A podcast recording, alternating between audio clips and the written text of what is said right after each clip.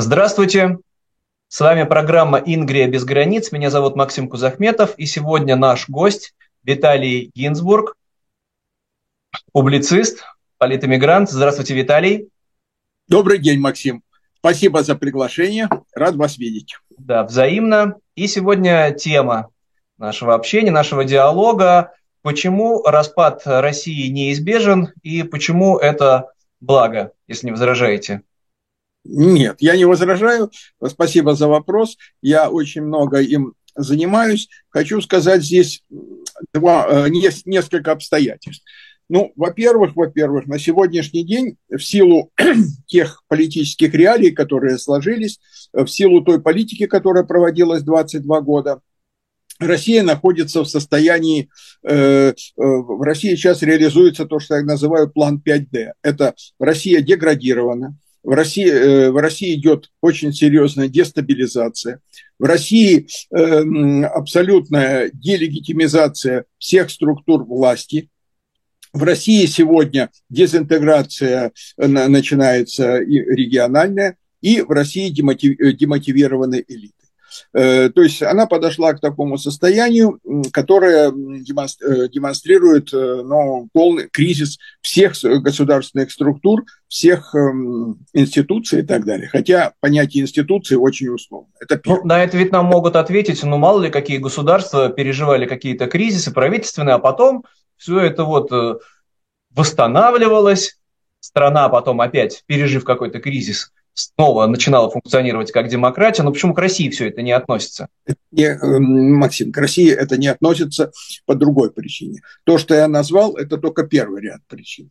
Э, Россию уже пытались, э, Россия в таком кризисе, в общем-то, находится достаточно долго. И э, предпринимались неоднократные попытки выйти из этого кризиса Э, э, каким-то образом, если не демократизировать, то хотя бы этот режим э, либерализовать. Но таких попыток было шесть, успехом они, как показывает опыт, не увенчались. Почему это происходит? Почему то, что вы говорите, и такие вот аргументы, они абсолютно несостоятельны? Они несостоятельны по другой причине, потому что нужно хорошо проанализировать, что такое сегодняшняя Россия. Россия сегодня это абсолютно иррациональное э, образование, иррациональная система во всех отношениях. Это не новое, я ничего нового не открываю. Об этом много писали, в том числе российские философы э, конца 19-го, начала 20 века, прежде всего Бердяев, ряд других российских философов, э, философский пароход в основном писал об этом, за исключением там одного-двух человек. Россия – это ужасный иррационализм. В чем он проявляется? Во-первых, он проявляется в том, что это иррационально огромная территория и абсолютно иррационально э, управляемая. Сейчас эм, э, э, как раз вот этот тезис подхвачен. Мы уже видели пропагандисты российские, Соловьев там и прочие, они начинают эксплуатировать этот тезис, как это, дескать, большая, существуют еще большие страны, Канада, США, Китай и так далее. Но они же дальше не слушают.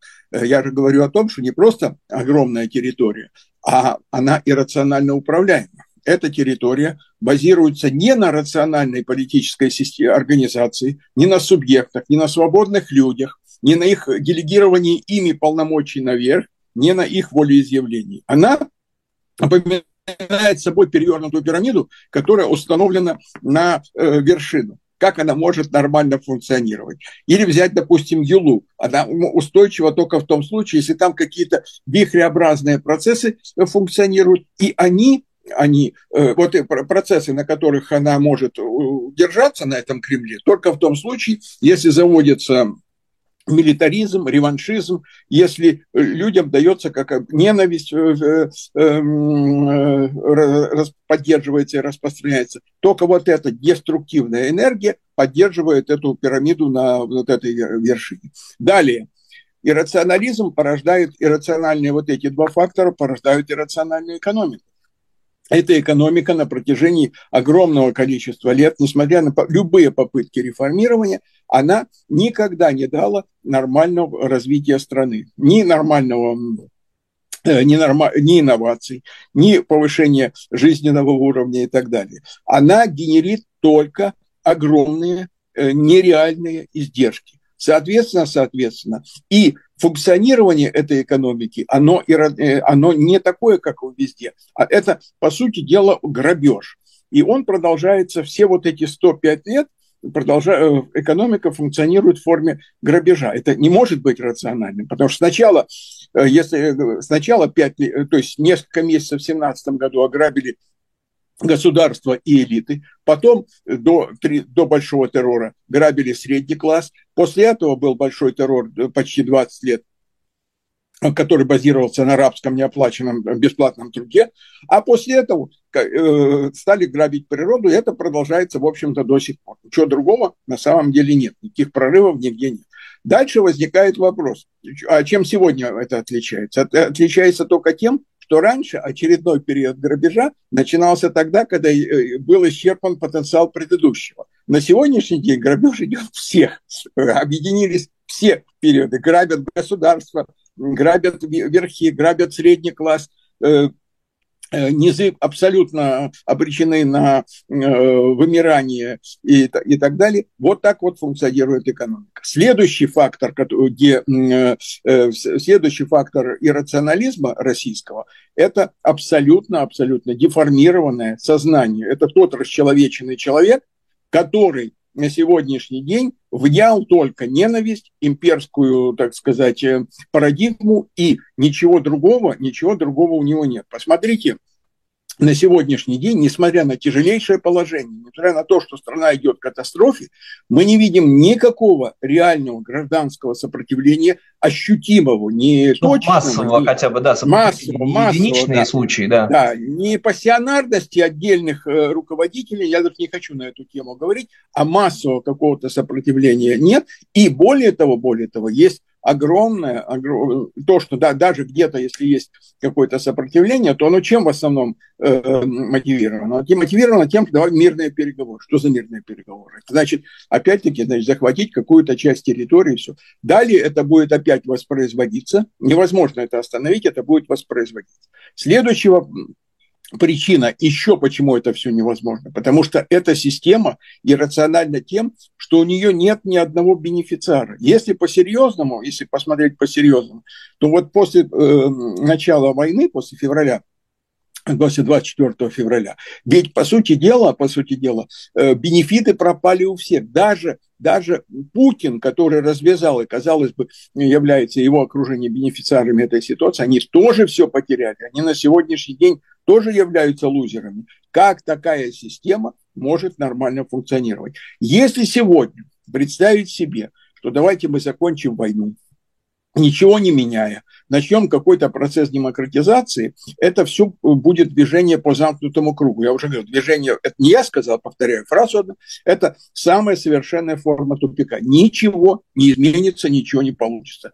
Почему? Потому что иррациональную систему, хаос, нельзя реформировать. Для этого надо его рационализировать. А как можно рационализировать Россию? Есть только известно два способа. Либо ее учредить как нормальное государство. Ну, что такое как нормальное государство? Значит, она должна быть учреждена снизу свободными субъектами федерации, свободными гражданами, которых сегодня не существует. То есть любая такая, э, любой, любая такая попытка – это опять-таки воспроизводство империи, которая дальше будет э, двигаться в том же направлении. Либо распад.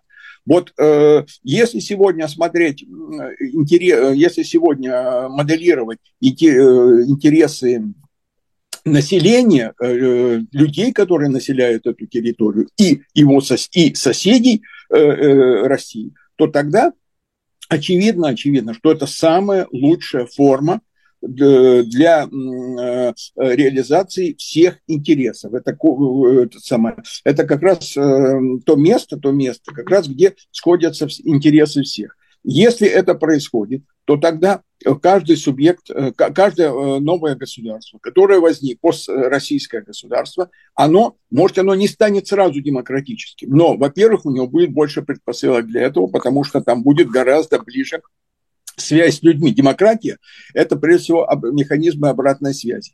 Механизмы обратной связи иррациональной России не формируются. Никто не может, э, власть никого не слышит, и она не собирается слышать, и народ на нее э, э, никакого особых надежд не возлагает, кроме, кроме того, что генерится вот это величие, русская матрица, о которой много написано, это имперскость и бесправие людей. То есть, если бы возник, возникают построссийские государства, то вот эта матрица сразу же рушится. Я говорю о том, что Э, в результате распада, по крайней мере, как минимум, если не произойдет э, демократизация одновременно, а повсеместно точно не произойдет, потому что есть разные интересы, разный там уровень культуры и так далее, и так далее, то хотя бы, хотя бы э, сократится, сократятся возможности абсолютного зла, это, то есть российской власти, и территория э, относительного зла – это русская матрица. То есть огромная,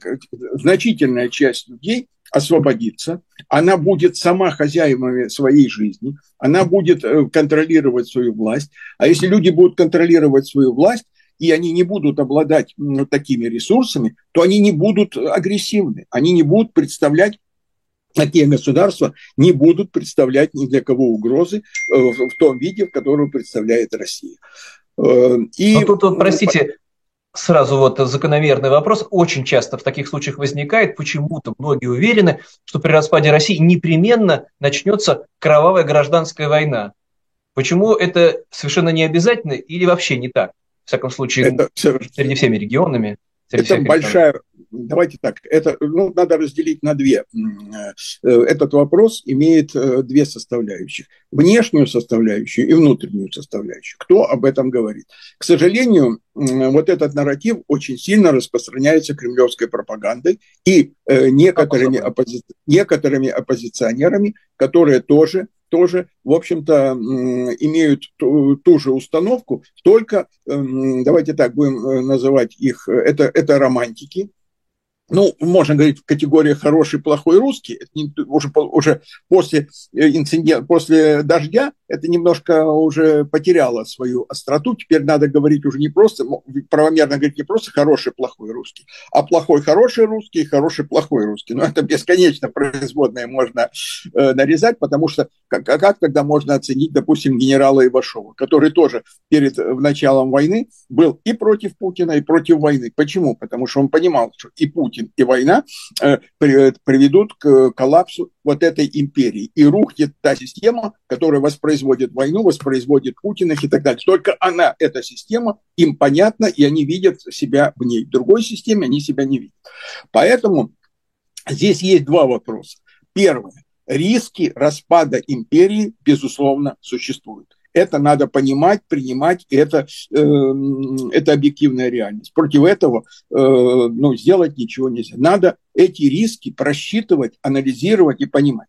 Так вот, на сегодняшний день риски распада империи гораздо ниже, чем риски сохранения ее в таком качестве. Хотя бы исторически, потому что эта империя порождает диктатора, постоянно происходит к власти диктатора.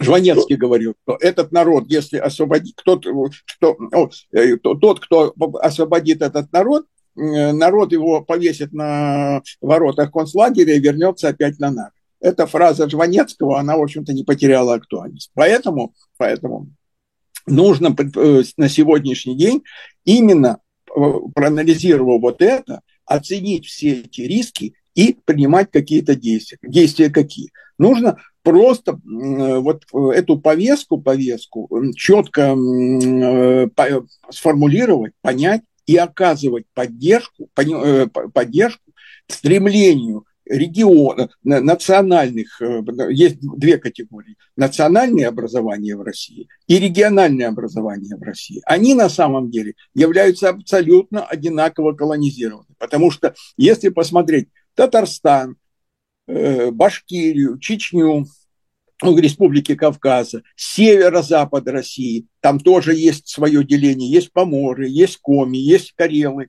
есть э, территория, э, есть Ингрия, есть э, народы э, севера. Это ну, давайте даже на всякий случай народы. напомним, что Великий Новгород, знаменитый Вечевая Республика, он тоже что? был завоеван, просто завоеван с кровью завоеван, из депортации. И колокола, да, и, да, и колокола были, э, Вечевой были колокол. вечевые колокола, да. да. Из Пскова был вывезен в Москву для того, и вырвано это самое, это, э, как его, я не ну, знаю. колокола. Да. Жало колокола было вырвано для того, чтобы этот вечевой колокол не созывал людей, потому что колокол, это была та форма демократии, ну, форма демократии того времени. Она в империи, даже не в империи, это же ничего не было никакой империи, когда завоевали, она была неприемлема. Поэтому на сегодняшний день там есть тот же северо-запад, там тоже есть много регионов, они все колонизированы, и, естественно, естественно, предоставив возможности каждому региону выбрать свою судьбу,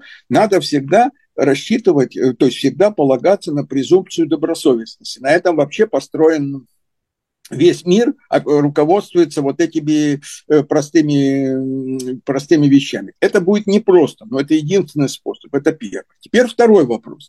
Империя зашла в кризис. Это понятно всем у нее бюджетный, у нее, э, у нее системный кризис.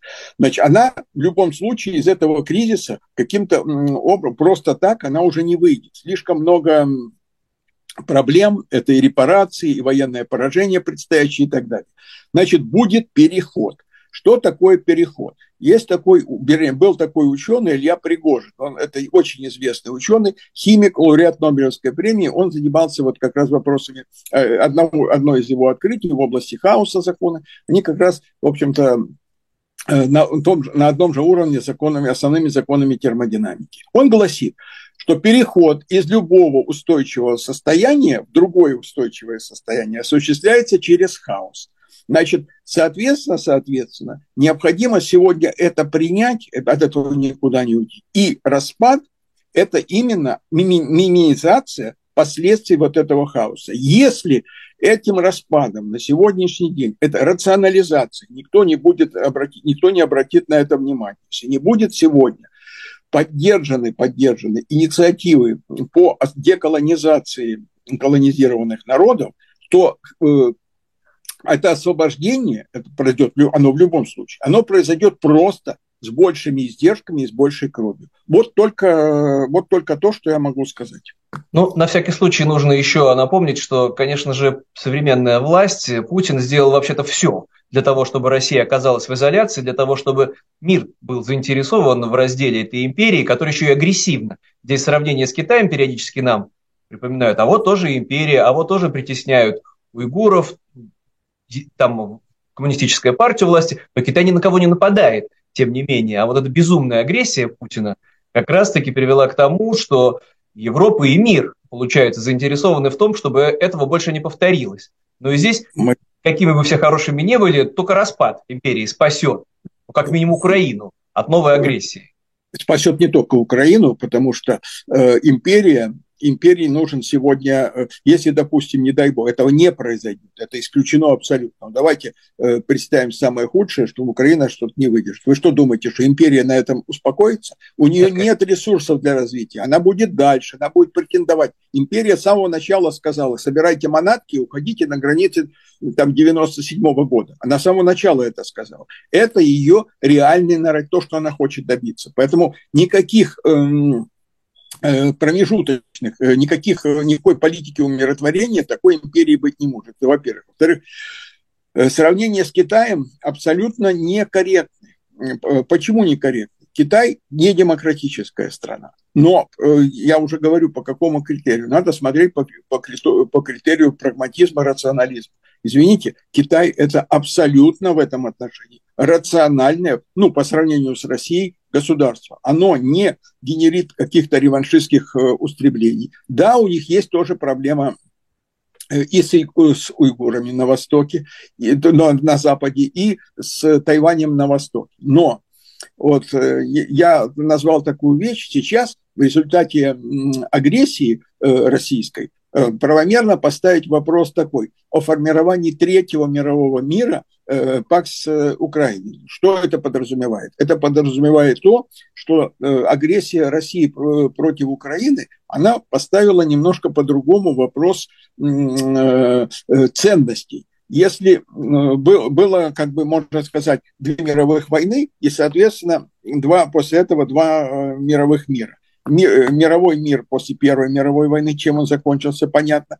После Второй мировой войны он был основан на компромиссах, на, по сути, на разделении влияний и просуществовал до того момента, пока не начала рушиться одна из империй. Э, э, значит, никогда, вернее, пока не начала рушиться империя. Э, империя разрушилась, все, тогда это, Советская, да. это да, Советская империя разрушилась, этот Ялтинский Второй мировой мир, он начал деформироваться.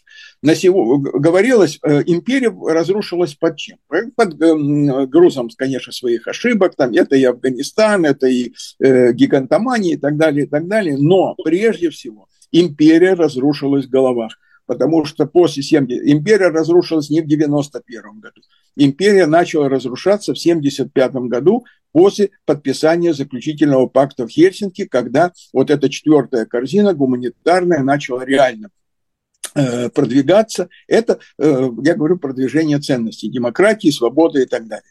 Долго, тем не менее, иммиграция и так далее, и система эта исчерпала свои ресурсы, расшаталась. Но вот этот промежуток, это был вопрос выбора, то есть определение, балансировала система между эм, э, прагматизмом и между э, экономическим, там, политическим прагматизмом и э, постулируемой ими Э, либеральными моральными либер, ценностями э, либерального, либеральной системы.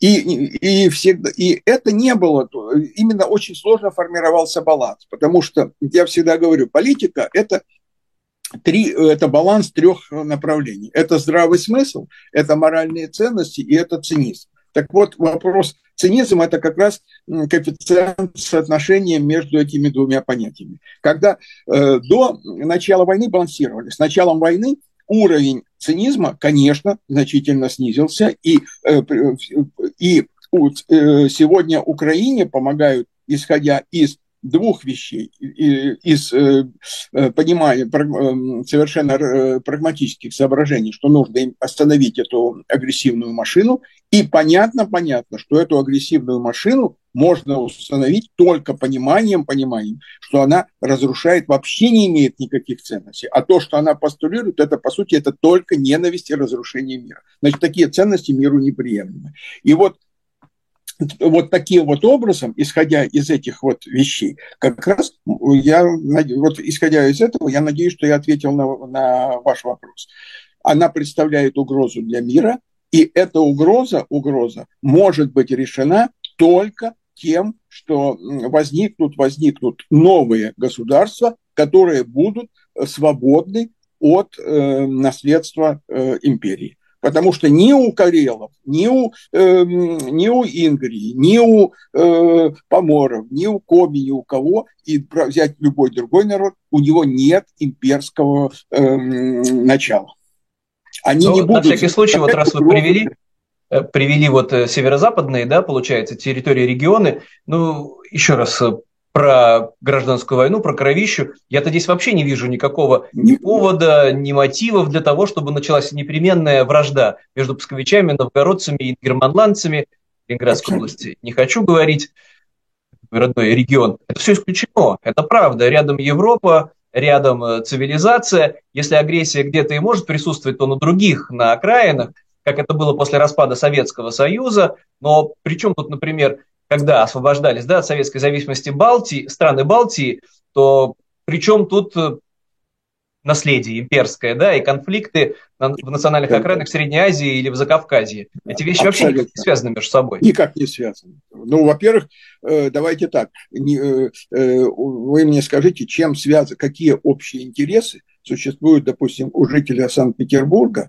и у жителя Камчатки, или, допустим, у жителя Северного Кавказа. Ну, экономически есть... точно никаких, а с Северным Кавказом ну, еще и менталитет, все и менталитет разный. разный, и поэтому у людей другая культура, и они, каждый народ, каждый народ, он живет на своей земле, он имеет право жить в соответствии со своими э, представлениями, со своей культурой, навязывать ему не следует. Это первое. Второе, что касается северо-запада.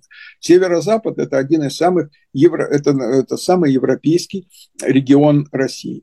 Первое. Во-вторых, во-вторых, мы знаем, что, э, по сути дела, какие-то серьезные, успешные гражданские инициативы, они э, ну, на сегодняшний день в России, они реализованы именно на северо-западе.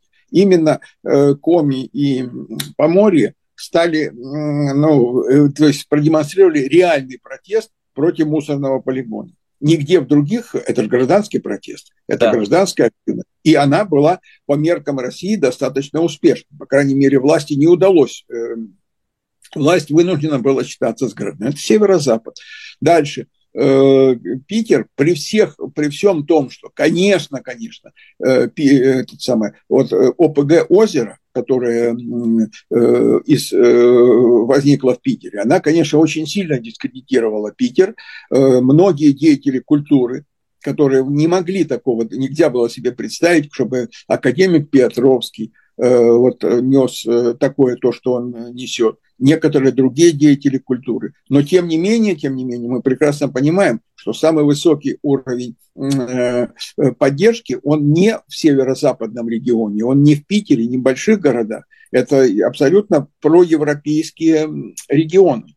И здесь, здесь э, гражданское, ну, если говорить о гражданском обществе, э, применительно к России, то, наверное, здесь самое э, развитое гражданское общество. Ну, самое граждан, развитое гражданское общество, по идее, это северо-запад, это Хабаровск, Дальний Восток, где э, люди протестовали. Это немножко в национальных республиках, в частности, в Башкирии были протесты, связанные с, с этим, э, э, защитой горы, там, содовой, содовой компании и так далее. То есть локальные протесты в Дагестане сейчас были.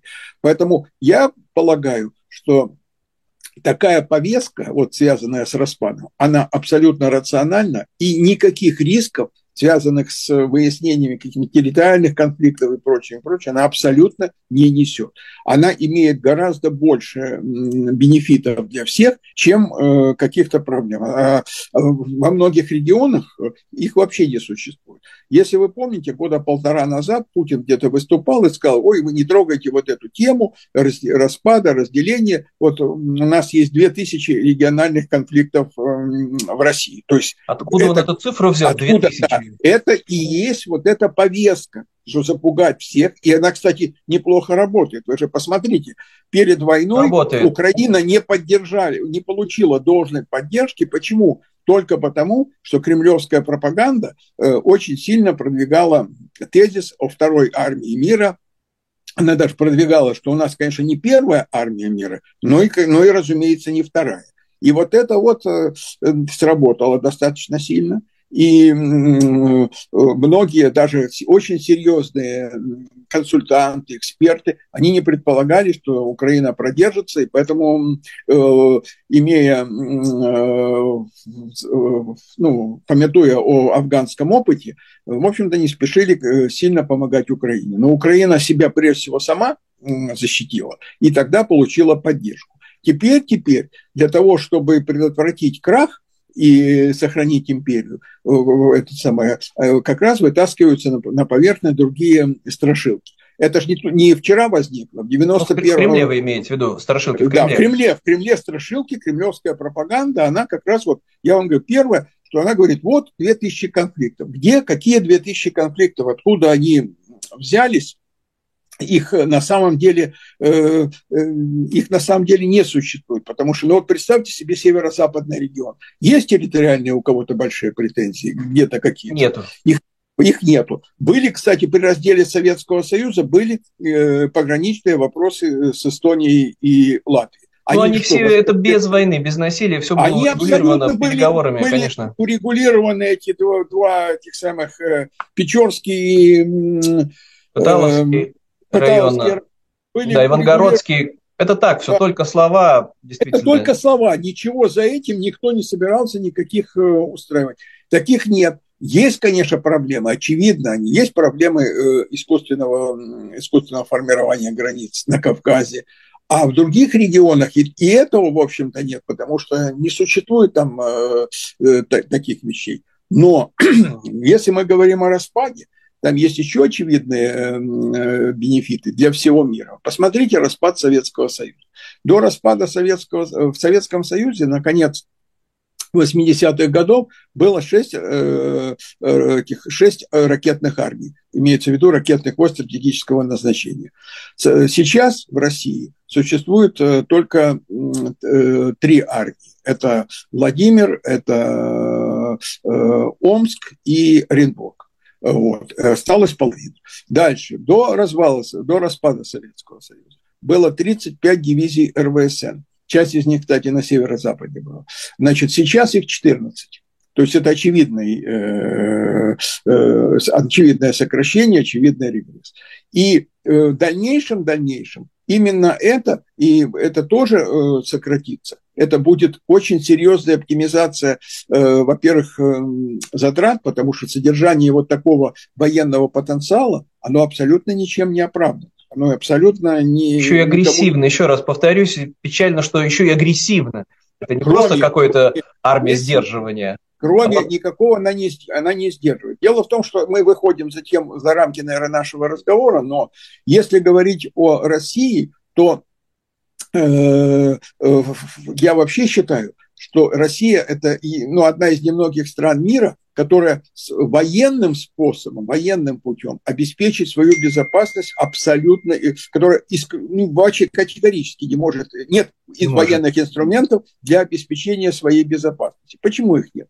Потому что соотношение, для того, если рассматривать э, для того, что такое безопасность. Безопасность – это надо оценить опасность, откуда она исходит. Есть ли какие-то опасности для России. Для России Первое. никаких опасностей Никаких опасностей нет. нет. Это очевидно. Это еще уже больше 100, сколько там, 50 лет назад сказал Отто фон Бисмарк, что Россию победить невозможно из-за огромной территории, сурового климата и чрезвычайной жизнестойкости людей. Но, во-первых, а во-вторых, она сегодня никому не надо. Когда кремлевские нарративы... Эм... Нет, там тоже есть, простите, что перебиваю, страшилка, вот якобы Китай ждет, не дождется, чтобы завоевать, но это, правда, уже другие вопросы. Наверное, это... на сегодня надо заканчивать, а вот э, о том, как может складываться мир и Россия после распада, наверное, это повод для того, чтобы встретиться снова и для следующей программы. А на сегодня тогда давайте прощаться. Большое спасибо. Я напомню тем, кто нас смотрел, что с нами в студии программы «Ингрия без границ» был публицист, предприниматель, политэмигрант Правильно я представляю, да? Виталий Гинзбург. Абсолютно правильно, да. Все, все, да, меня зовут Максим Кузахметов, и в следующих программах мы обязательно обсудим то, как может сложиться пространство на территории нынешней Российской империи после ее распада. Спасибо, до свидания. Спасибо вам, спасибо. Всего да. доброго, до свидания.